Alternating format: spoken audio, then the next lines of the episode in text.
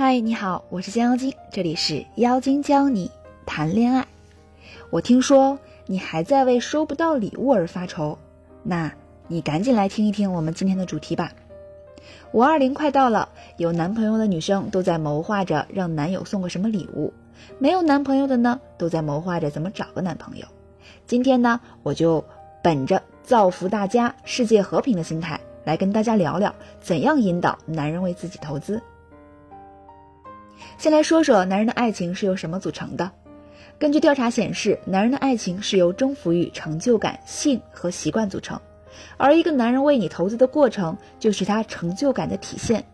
你以为让男人为你投资就是给你买包包、化妆品吗？错错错错错！引导投资其实分为很多种，有物质层面的投资、精神层面的投资、行为投资和稀缺性投资等等等等。今天呢，先给大家重点的讲三个。第一，物质层面的投资。先说个前几天我闺蜜的同学呢去同学聚会的事儿吧。一进包厢，大家都围在一起，女人嘛，聊天话题大多是围绕着男人而展开的。你们看，这 Chanel 的包是我男朋友送我的生日礼物，我都舍不得让他买，他非要买，真是浪费钱。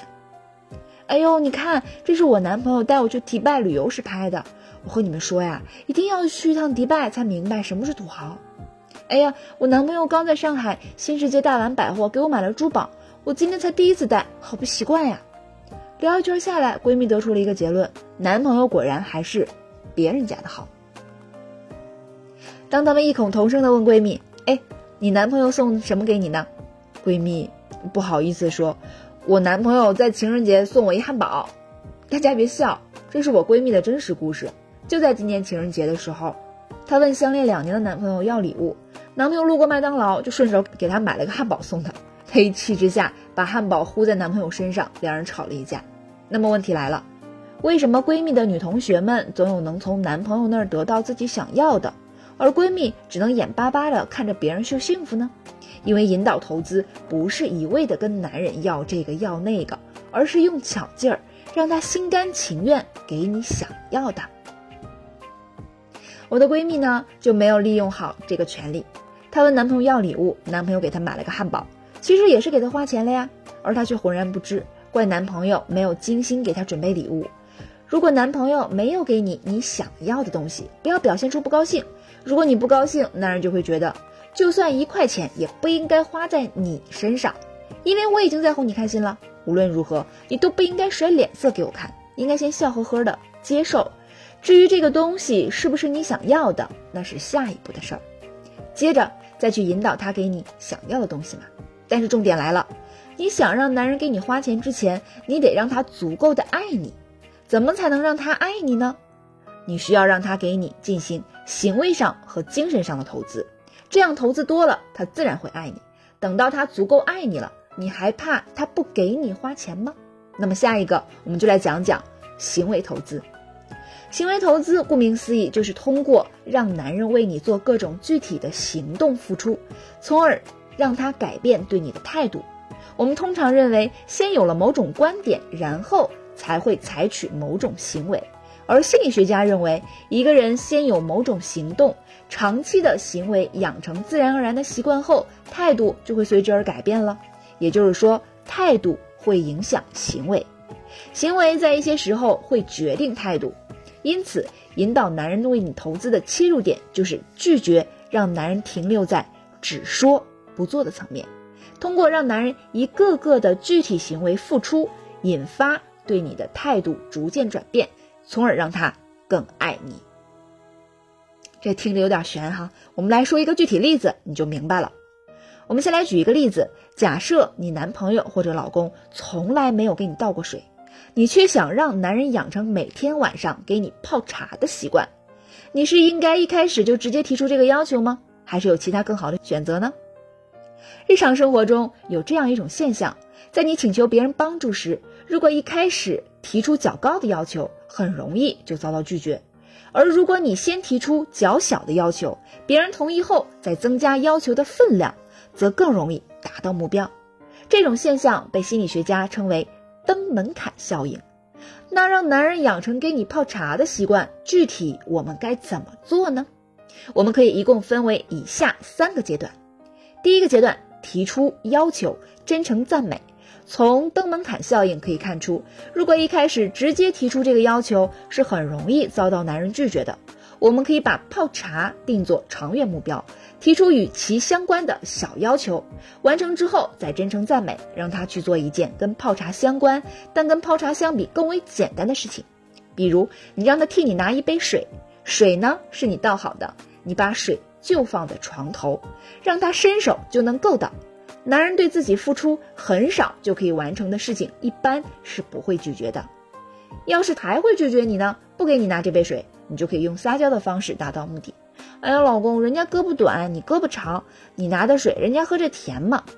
这样，男人就不会拒绝你的要求。一定要记住，在包括第一个阶段之内的每一个阶段，都不要把男人为你做的任何一件小事儿视作为理所当然的，忽视男人对你的付出，即使他是举手之劳，也要记得真诚的赞美，这样男人受到鼓励，就比较容易进入到下一个阶段喽。第二个阶段，养成习惯，再进一步。在男人习惯了帮你拿床头那杯水时，你就开始不把那杯水放在那儿，让他去客厅去给你倒一杯水，这样他为你付出的行为就更进一步了。然后继续赞美鼓励，进一步促进他去客厅给你倒水习惯的养成。第三个阶段，强化习惯，完成目标。到了这个阶段，男人会逐渐的开始觉得给你倒杯水是一件理所当然的事儿，再平常不过的事儿，因为之前的很长时间他都是这么做的。我说的这个很长时间，可不是他倒一次或者是两次哦，而是最少要十次八次以上。这比第二层男人的投资行为呢又进了一个层次，这是我们生活中不断强化的一个观念：给老婆倒水就能获得老婆的鼓励。而倒水呢是一件很简单的事情，男人就会更愿意去做。这时你可以提出最后一个请求：以后你给我倒水的时候，希望你可以加一点茶叶，茶叶就放在饮水机下面的柜子里。男人会觉得这很简单，所以也会很容易完成。男人都是怕麻烦的动物，在让他们做事情的过程中，一定要让他们觉得非常简单，而做完这些，他们又非常有成就感。这样，在你不断强化习惯和赞美声中，男人不知不觉就养成了给你泡茶的习惯。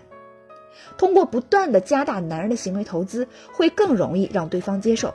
回想一下，如果我们一开始就要求一个男人每天泡茶给你喝，相比我们上面讲通过分阶段的投资，让男人从拿一杯水开始，让他不断加大行为投资，直到主动倒水给你相比。哪一个更容易让男人接受呢？